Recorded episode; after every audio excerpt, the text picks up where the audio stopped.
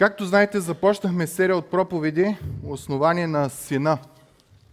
Защото накрая се оказва, че всичкото, което имаме, е заради сина. И започнахме да изследваме книгата Евреи, която казва, че последното откровение на Бог, което той има към хората, е чрез сина. В миналото са били пророци, били са всякакви хора, но в тези последни дни последното откровение е сина и обяснява защо той има качества, които никой друг на тази земя не е имал и няма да има. Спомняте ли си кои са те? Сияние на неговата слава. Трябва да си го спомни това. Миналия път говорихме за него. Сияние на неговата слава. Съвършен образ на неговата същност. Като погледнеш сина, все едно си видял отца.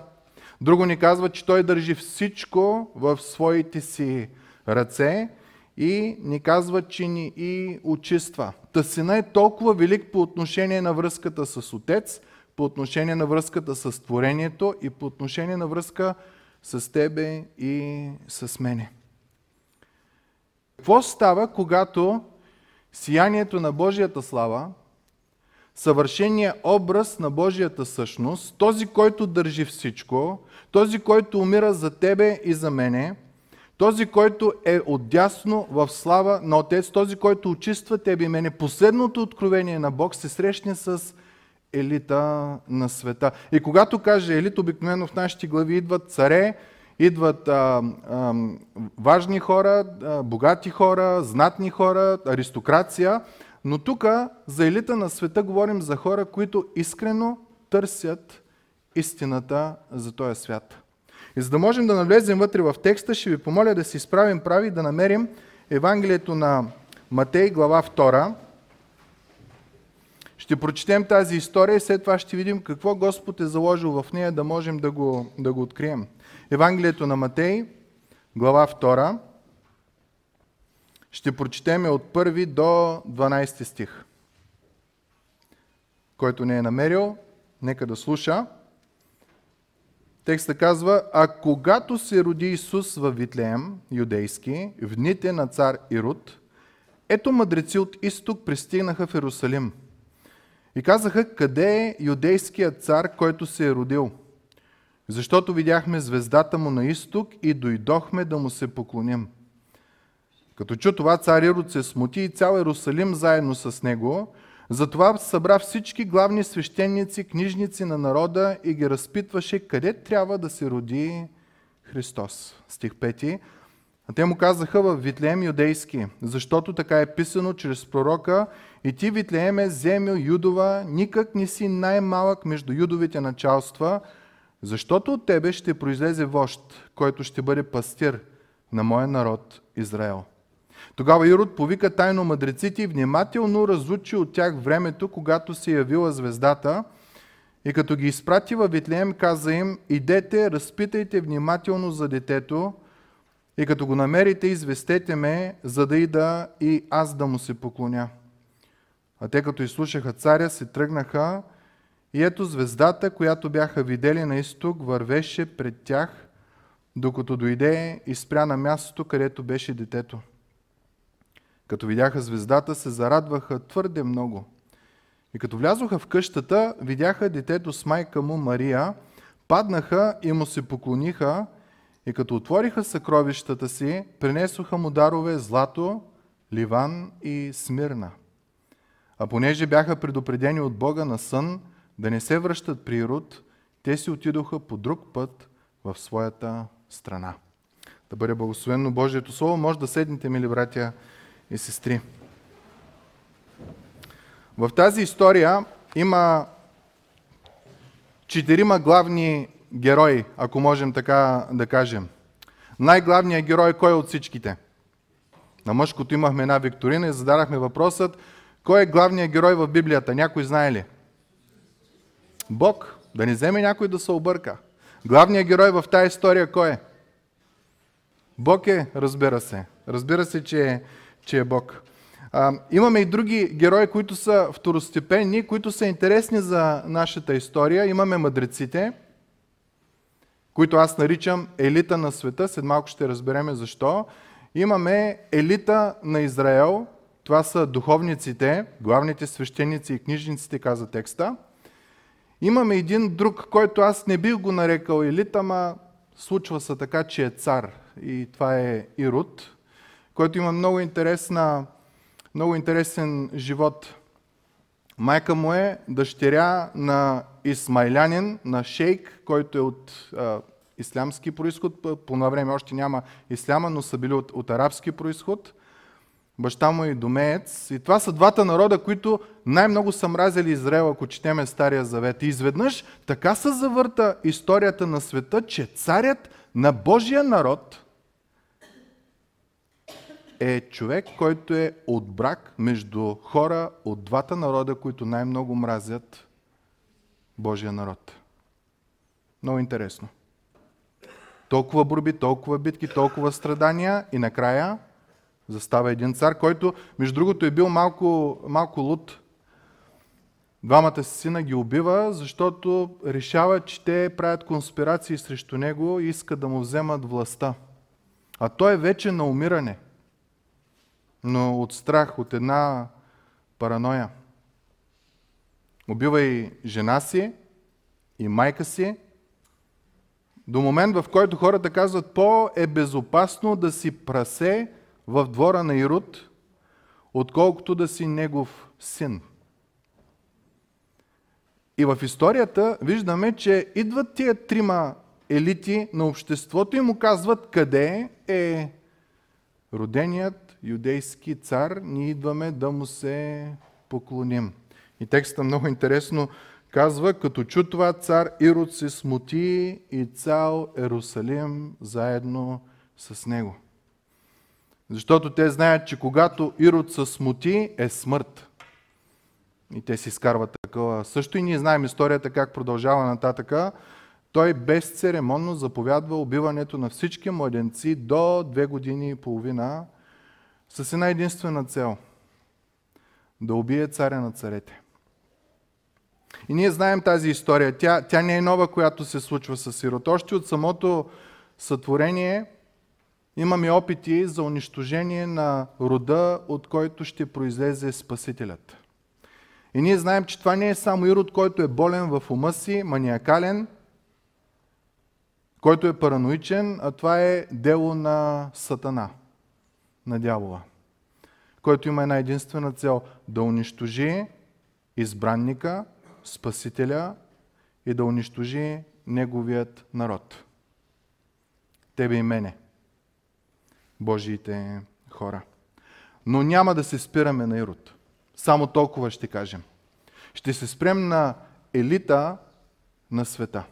Защото те са тези, които имат лична среща с Сина, което е сияние на Неговата слава, съвършен образ на Неговата божествена същност, който държи всичко, създал е всичко чрез своето си слово, който е дал себе си за откуп за хората, който е последното Божие откровение и който в момента за нас е в Божията слава.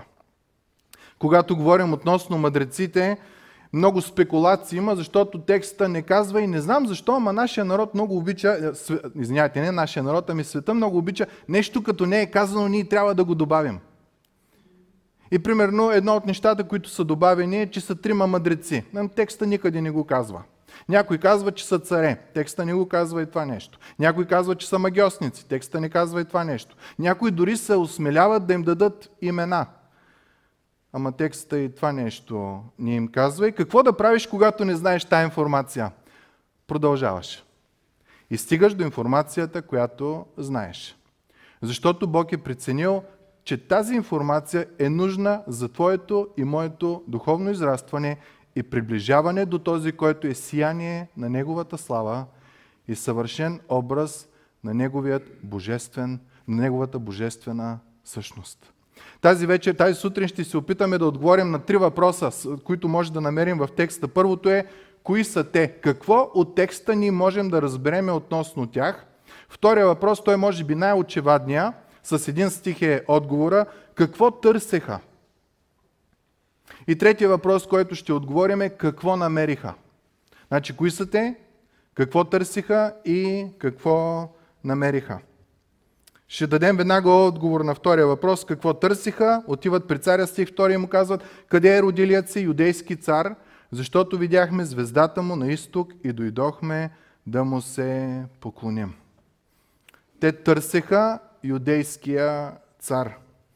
Осъзнали са, че цар е роден, ама много важен цар е роден. И толкова важен цар е роден, който е цар на еврейския народ и са разбрали, че е роден в Юдея. И те отиват натам.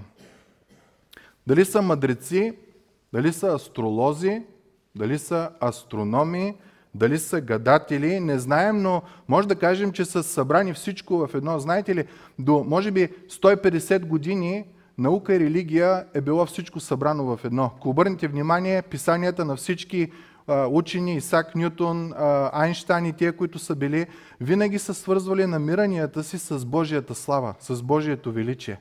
Последните няколко, може би 70-80 години е момента, когато науката започва да се отделя от, от религията, от вярата в Бога. тези хора са изследвали движенията на звездите – тези хора по някакъв начин са се опитвали, понеже са вярвали, че движенията на звездите показват определени събития, които стават човешката история и са се мъчили да разберат кои са тези събития.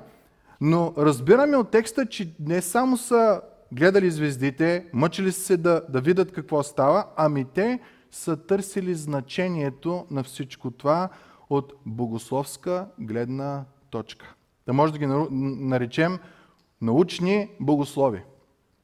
Или нещо от това. Текста ни ни казва конкретно какви са. Но едно знаем.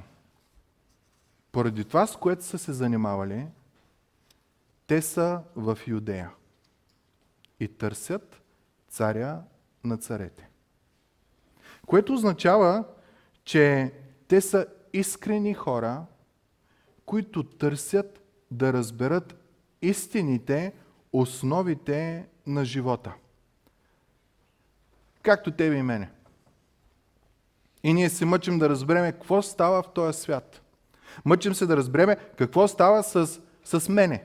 Какво става в, в моя дом? Какво става в родината ми, в града ми, в света, в тия неща? Опитваме се да придадем значение на събитията, които се случват вътре в нас около нас и в света.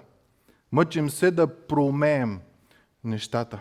Един автор казва, стоим и чукаме на една врата, която не се отваря, но знаем, че зад нея можем да намерим отговор на един милион въпроса, които имаме. Което искам да, да ви окоръжа, че в християнството няма никакъв проблем ние да мислим, ние да разсъждаваме, ние да изследваме. Обикновено принизяваме християнството до емоции, едно чувство, да изпитвам, да, се, да ми стане едно хубаво, да изтръпнат, не знам там какви други фрази се изпитват, когато всъщност Бог е заложил да използва всичките наши качества, мисленето ни и чувствата ни и усетите ни и всяка една част, за да може да ни докосне.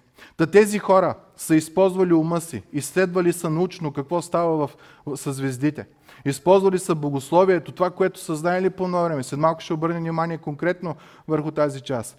Използвали са общите си познания по света, които са имали, защото нещо невероятно се случва.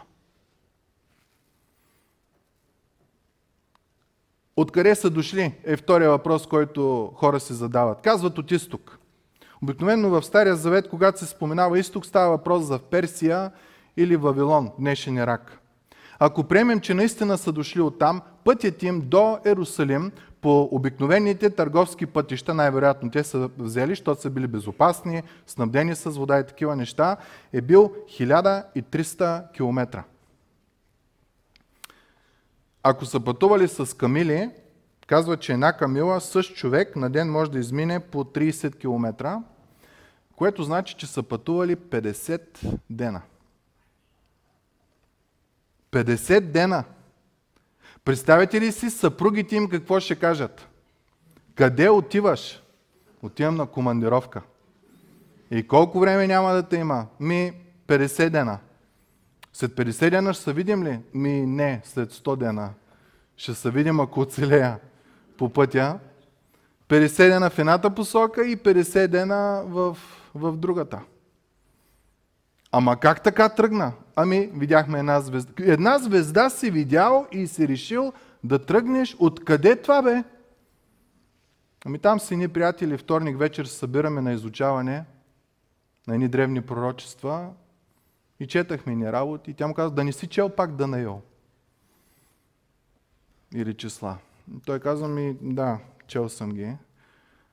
Защо споменавам Данаил и числа? Защото Данаил в а, книгата Данаил ни се казва, че той е бил началник на всички тия, които ние наричаме мъдреци. Искам да ви прочита Данаил 5 глава, 11 стих казва, че царя постави Данаил началник на влъхвите, вражалците, халдейците, астролозите, защото превъзходен дух и знание, разум за тълкуване на сънища, изясняване на гатанги и разрешаване на загадки се намираха от този Данаил. Та най-вероятно Данаил, който е евреин, е бил, освен че Бог му е дал пророчества, след малко ще прочетем някои от тях относно Спасителят, е играл огромно влияние в развитието на тези мъдри хора, на елита на, на обществото. Защо казвам елит във Вавилон? Когато царя има проблем, когато се смути, вие спомняте книгата на Данаил, той викаше тези хора да му разтълкуват и какво да правят по-нататъка.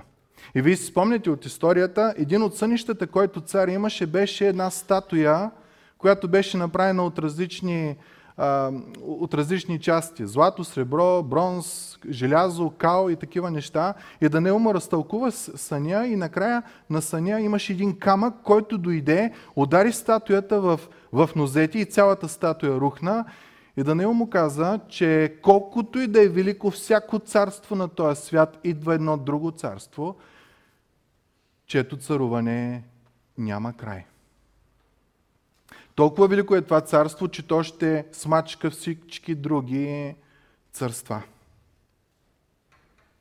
И ни се казва, Даниил 7 глава казва, но светиите на Всевишния ще приемат царството, това царство, за което говори, и ще владеят царството до века и до вечни векове. Ако имаме време да изучаваме Даниил, ще видим, че има много конкретни пророчества относно идването на, на Месията. Забързо само ще ви прочита Даниил 9 глава. И така знай и разбери, казва ангела на Даниил, че от излизането на заповедта да се съгради отново Иерусалим до княза Месията ще бъдат 7 седмици, 62 седмици и ще се съгради на ново с улица и окоп, макар в размирни времена. И след 62 седмици Месия ще бъде посечен и няма да има кои да му принадлежат. В книгата Данаил ние имаме пророчество за това, което ще се случи относно Възкресение Христово, Страстната седмица. Когато дойде времето за Възкресение, ще навлезем по-дълбоко в тези неща. Та, най-вероятно, част от задълженията на мъдреците е да изучават пророчествата на света, всички писания. И едно от тия писания са еврейските. И четейки те еврейски писания, изведнъж ще стигат до един пророк, наречен Валам, който между другото се оказва, че е на около 60-80 км от Вавилон. И този пророк, ние знаем, се казва Валам и текста казва Валам, Феоровия син на Фатур, който е покрай реката Ефрат. Между Тигър и Ефрат е този Месопотамия, Вавилон. И какво вижда Валам? Сигурно са чели и това нещо. Валам казва, и човекът с отворени очи каза, каза онзи, който чу думите Божии, който има знание за Всевишния, който видя видението от Всесилния, който падна в изтъпление, но очите му бяха отворени. Виждам го, но не сега. Гледам го, но не отблизо. Ще излезе звезда от Яков и ще се въздигне скиптър от Израел. Ние набързо нахвърлихме 3-4 стиха и горе-долу ни стана ясно, че ще има Месия. Валам казва, че идването му ще бъде като звезда И то идването ще бъде на скиптър, на, това е царския жезъл, на някой, който ще е цар, който ще е израелски, юдейски цар. Тези хора са навлезли още по-дълбоко в тези писания и нищо чудно, че са открили тези неща и тръгват на път.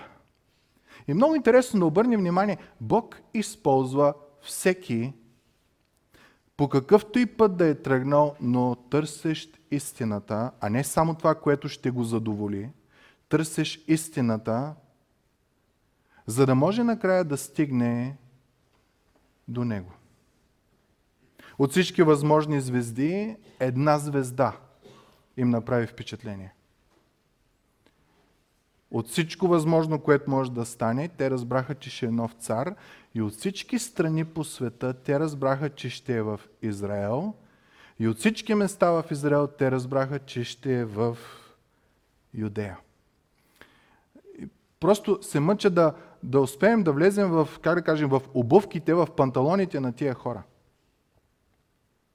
Едно е да стоиш в Вавилон и да мъдриш относно тия неща, които си видял. Това е лесна работа. Тук имаш 50 дена път в едната посока и 50 дена обратно, ако си жив. До края. Но овчарите им беше лесно. Това в събота вечер ще го разгледаме. Те имаха най-много един час път пеш от мястото, където пасят овцете, до младенеца. 50 дена. Неимоверно усилие за тия хора. Не знам за вас, ама ние като пътуваме с съпругата ми за седмица-две, пълним два куфара с хапчета, шампуани, сапуни, всякакви такива неща, от които имаме нужда. Тия хора не знам с какво са си пълнили десагите 50 дена път с камили. Какво е било при тях? Отделно, че в къщи сигурно жените са се тревожили. Но има едно интересно нещо, което Словото обещава, в което Бог казва, че с пророк Еремия ще ме потърсите и ще ме намерите, ако ме потърсите с цялото си сърце. Не знам за вас, но аз четейки този текст за тези мъдреци, стигам до заключението, че тези хора наистина са търсили с цялото си сърце. Моеха да се останат във Вавилон, да си кажат, е, роди се юдейски цар, ще пратим една телеграма или там каквото са пращали, ще ни поздрави ще пратим, но не. Те нещо ги подбужда, защото търсят истината с цялото си сърце. Нещо ги подбужда да тръгнат. И когато ти тръгнеш заради тая подбуда, ти започваш да бъдеш воден. Божието водителство започва да те води в живота си. Ако четеме Библията, може да направим едно заключение, че Бог не благоволява в хора, които мислят спекулативно, конспиративно. Защото такива хора не търсят истината с цяло сърце. Бог търси хора, които дават мило и драго от себе си, 50 дена път в случая, за да могат да научат истината, за да намерят кой е този цар и не само да го намерят, но и да му се поклонят. Това е елита на света. Такои са те, мъдри, искрени хора, които разбират от астрономия, астрология, религия и от всичко. И по някакъв начин, поради голямата си милост, от всичко това разбиране, Господ започва да ги фокусира на едно място, на един цар и на едно царство. Първи въпрос, кои са те, отговорихме. Втория, какво търсиха? Също отговорихме, търсим юдейския цар, който се е родил. Третия въпрос, може би е най-интересния. Какво намериха? Бяха тръгнали на път, биеха дълъг път, стигат до мястото и какво намериха. Четейки текста, разбираме, че първото е, че не са на правилното място. Отиват в, а, в Иерусалим, защото логиката на мъдър човек каква е? Ще се роди цар, се роди в Израел, в Юдея. Следователно, коя е столицата на, на Израел? Иерусалим. Къде ще се роди царя? В царския палат. И човешката логика ги води на грешното място. И те отиват там. Което разбираме, че логиката не може да ти доведе до Исус. Трябва нещо друго. Второто нещо, което те откриха, беше, че всъщност има хора, които знаеха всичко, религиозните водачи, и те знаеха точното място, но не хаеха. Отиват при Руд, мъдреците и му казват, къде е юдейският цар, който се е родил? Дойдохме да му се поклоним. Ирод събира всичките главни свещеници, всички книжници и ги пита, е тук тия питат къде ще се роди царя, вие знаете ли нещо? Отговора им е, а те му казаха, във Витлеем юдейски, защото така е писано чрез пророка. А ти Витлееме земе Юдова, никак не си най-малък между юдовите началства, защото от тебе ще произлезе вожд, който ще бъде пастир на моя народ Израел. И тук идва тежката част в цялата история. Изведнъж се оказва, че една група от героите знаят всичко. И мястото знаят. И няма начин да не са чели пророчеството на Валам. Те тяхната роля, особено на книжниците, е била да преписват и да запаметяват Сол. Те са били богословите на това време. Те са помагали при тълкуването на, на закона. Изведнъж се оказва, че те, които са знаели, са нехаяли. А тези, които са търсили с цяло сърце, изведнъж намират неща. И само да обърна внимание на иронията. Ерусалим е на 4 км от Витлеем. Вавилон е на 1300 км от Иерусалим, 1304 км. Закръглям цифрите. Едните, които живеят на един хвърля камък, знаят всичко. И мястото знаят, и пророчествата имат, и писанията имат, и обещанията имат, и всичко имат. Знаят, но не хаят. Другите, които отчасти знаят, отчасти разбират, горе-долу нещо, трябва им специална звезда, която да ги води по пътя, специално Божие водителство, което да ги води, търсят с цяло сърце и изведнъж се оказва, че те намират. Защото ги е грижа. И знаете ли, в живота, който живеем днес, има много християни, които са интелигентни, знаят всичко за Исус. Библията знаят на Исус, обаче не познават Исус. И не хаят. Начинът им на живот е нехание, общуването с другите хора не Тоест, ако ти не познаваш Исус лично, как би запознал други хора с Исус? Няма как. Неловка ситуация. И тук намираме този контраст, който е валиден до ден днешен, мили брати и сестри. Който търси с цялото си сърце, Бог казва, ще намери. Не който знае. Защото който знае, се оказва, че има вероятност да не хае. И на тия хора им са, са им дадени обещанията, дадено им е Словото, пророчествата, Месията е техен Месия, не е на тия хора, които са от изток, според а, в момента, в който а, се изследват писанията. И Господ търси хора, които имат съвършенно разположено сърце към Него. Трето, което намирате, за мен е най-интересното, без писанието те не можеха да намерят точната локация на сина. Звездата им даде общи неща. Пророчествата, които четох от Данаил, от числа, им дараха знание за този цар, който ще се роди в, Витлеем, в Юдея. Но като продължаваш да изследваш писанията, изведнъж нещата стават от точни, по-точни. И как, какво може да кажем? Те бяха на грешното място в двора на царя, но чрез писанията бяха отведени до правилното място. Та каквито и чудодейни начини, които Бог може да използва да ти накара да му обърнеш внимание. На някои хора му се явява нещо. На други хора има някакъв сън. Трети хора Бог им зашлевява як шамар. Четвърти хора Господ ги... Той си знае какъвто и чудотворен начин Господ да, да използва да говори на хората. Винаги фокус е върху писаното слово, защото писаното слово ти изявява живото слово. Сина. В момента, в който се отклониш от писаното слово, ти няма как да разбереш живото слово. Сина. И няма как да се срещнеш с Неговия син. Да, може всичко да знаеш за Бог, може да знаеш всичко за сина му, но лична среща ти с сина няма да имаш. А Словото изрично казва, който има сина, има вечен живот.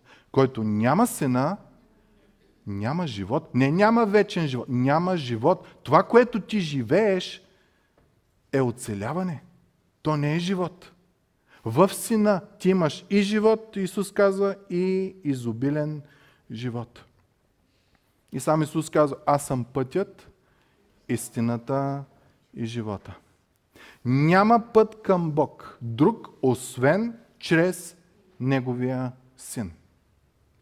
И Словото е това, което те насочва, настройва на правилните вълни, слагате в правилните релси, за да можеш да достигнеш до правилната посока. Защото ако не следваш Словото, всякакви други посоки има, навсякъде другаде можеш да идеш, освен при младенеца, освен при сина, освен при Исус. Та до тук какво откриха? Откриха, че са на неправилното място, место Витлеем, отидаха в Иерусалим. Откриха също, че тия, които знаят, не хаят. Тие, на които е дадено цялото писание, всичките пророчества, е, родиш се, ще се роди във Витлеем. И, и това е. А би трябвало те да са първите, които да са на линията, на опашката, да се срещнат и да се поклонят на, на младенеца. Те са тия, които го очакват. Целият живот е бил това нещо. Разбрали са, че имат нужда от писанието, за да отидат на правилното място.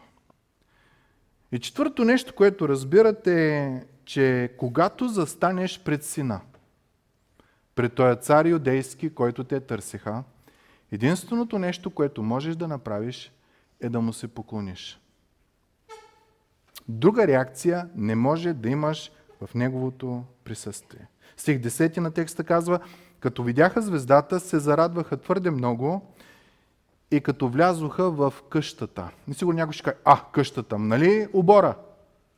Нали яслата? Да, ама между първа и втора глава има около две години разлика. Исус се е родил в яслата, но вече е в къщата. Те са останали там. Затова по-нататък, като четеме, Ирод, когато иска да убива младенците, според това, което му казват мъдреците, заповядва на всички, които са две години и половина и по-малки да бъдат убити. Та, Исус в този момент е поне на две години, което значи, че на, ако имаме сценка за, за Рождество Христово, мъдреците, ако сценката е в този край на църквата, мъдреците трябва да са оттатъка. В нашия ум обикновено е, овчарите дойдоха в 6 часа, мъдреците дойдоха в 9 часа. Ма не, две години поне има разлика. И текста ни казва, като влязоха в къщата, видяха детето с майка му, Мария, и паднаха и му се поклониха. И тук е много важно да обърнем внимание, че текста казва, че му се поклониха, а не че им се поклониха. Те се кланят на царя на царете. Мария също се поклони на Исус. Спомняте си, когато ангела и каза благата вест, нейната песен беше Величае душата ми Господа и зарадва се духът ми в Бога, Спасителят мой. Тя също имала нужда от спасението, което Исус дава. Исус е Спасителят на Мария. Исус е единствения посредник между Бог и човек. Само Той има тая привилегия да сложи ръка на твоето рамо и на Божието рамо, защото е Бого човек. Никой друг няма тази привилегия. И каква е реакцията им? Паднаха и му се поклониха. Докато се подготвях, си мислех, ако влезе сега президента на България тук, от уважение, предполагам, всички ще станем. Обаче, ако влезе царя на царете, би трябвало, заради това, че е сияние на Божията слава, съвършен образ на Божието естество, този, който държи всичко чрез мощното си слово, този, който е умрял за теб и за мен, е правилната ни реакция да бъде да паднем и да му се поклоним. Защото като него друг няма. Толкова е велик. И като отвориха съкровищата си, принесоха му дарове злато, ливан и смирна. Когато отиваш при Исус, ти не отиваш с арогантно отношение. Че всичко знаеш, всичко можеш. Когато отиваш при Исус, ти отиваш с смирение, защото вратата към небето е тясна и ниска. И ти трябва да се поклониш, за да можеш да отидеш при Него. И разбрахме тия четири неща, които те са открили. Първото е, че са отишли на неправилното място. Второто, което са разбрали е, че тия, които са знаели, са нехаяли относно Спасителя. Третото, което разбираме е, че без писанията не е имало начин те да достигнат до Сина. Писанията са давали точното описание на Сина. И четвъртото е, че единствената реакция, която те може да имат в присъствието на царя на царете и господаря на господарите, младенецът, синът, е да паднеш и да му се поклониш. Историята завършва много, много странно за мен. И понеже бяха предупредени от Бога на сън да не се връщат при те си отидоха по друг път в своята страна. И край. Не знам за вас, ама изследвайки тази история в дълбочина, аз си казвам, ако можех да бъда там, един ден, ако отида на небето и се срещна с тях, искам да ги попитам няколко въпроса. Първият, вие питахте ли как се казва детето? И питахте ли, защо това му е името? Защото ангела казва, ще го наречеш Исус, Господ е спасение, защото Той ще спаси народа си от греховете му. Той бяха първите два въпроса, които, които щях да, да задам Следващия въпрос, който може би щях да задаме в присъствието на този, заради който бъхтихте 50 дни на Камили в едната посока, сигурно се скарахте с съпругите си, изследвали сте писанията на, на чужда култура, на чуж народ продължение на много време, изследвали сте звездите и накрая Бог като една лупа е фокусирал цялата светлина на Неговата си слава върху тая ясла. Като отидахте там, покаяхте ли се за греховете си? Имаше ли някаква промяна във вас? Или си казахте, свършихме какво трябва, дарахме подаръците, задължението си го изпълнихме и си тръгнахме. Следващия въпрос, който бих задал е, отидахте във Витлеем и дадахте земни дарове – злато, ливан и смирна. Но тръгнахте ли си от Витлеем с небесния подарък? С Божия син?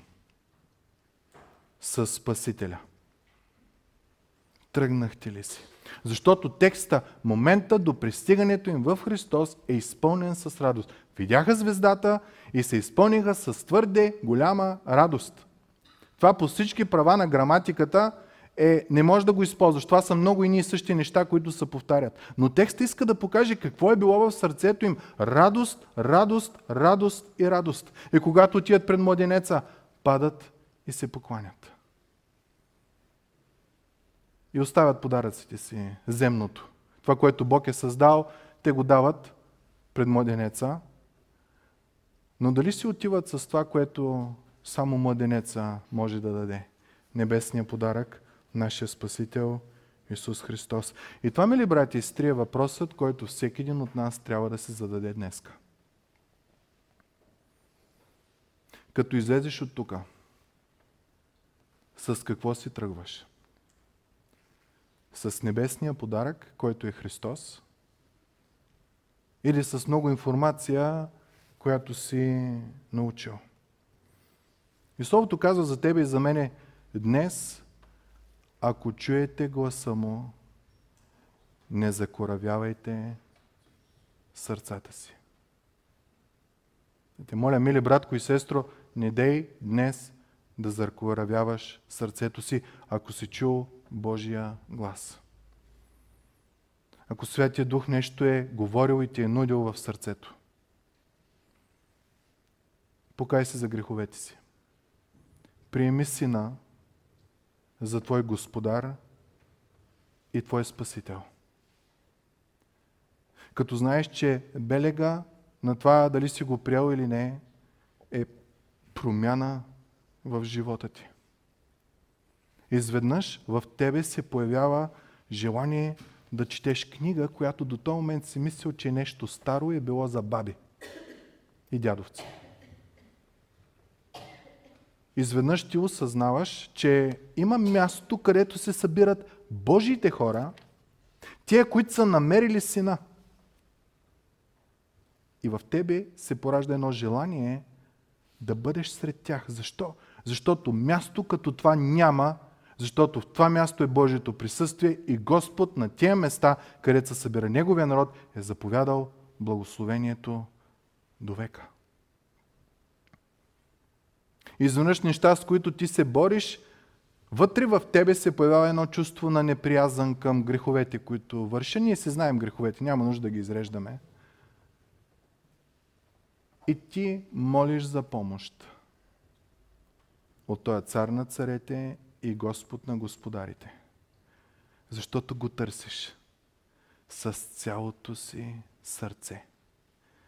И когато го търсиш с цялото си сърце, той е цар, той е господар, този, който е сияние на Неговата слава и съвършен образ на Божията същност, който е умрял за тебе, казва, ще ме намериш. И аз пожелавам на всеки един от нас, ако до сега не сме намерили Спасителя, лично да го познаваме. Това Рождество, 2022, да бъде повратния момент в нашия живот. Защото в момента, в който вие получите сина, вие получавате това, за което целият свят мечтае. Вечен живот. Който не е билки, който не е хималайска сол, който не е медитация и такива глупости. Синът, който дава живот, ще го даде и на тебе.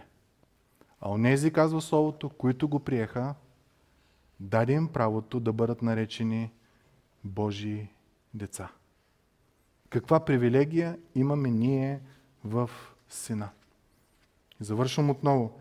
Днес, ако чуете гласа му, не закоравявайте сърцата си. Нека да се помолим. Очи святи и праведни, толкова ти благодариме за чудното ти слово. Извор на знание, извор на мъдрост, имащо за цел да подготви Божия човек за всяко добро дело. И чрез Писанието, Господи, ти насочваш към Твоя Син, нашия Господ и Спасител Исус Христос и ни намираме благодат и истина. И ти благодаряме за всичко това. Да бъде слава на името ти Божие. Амин.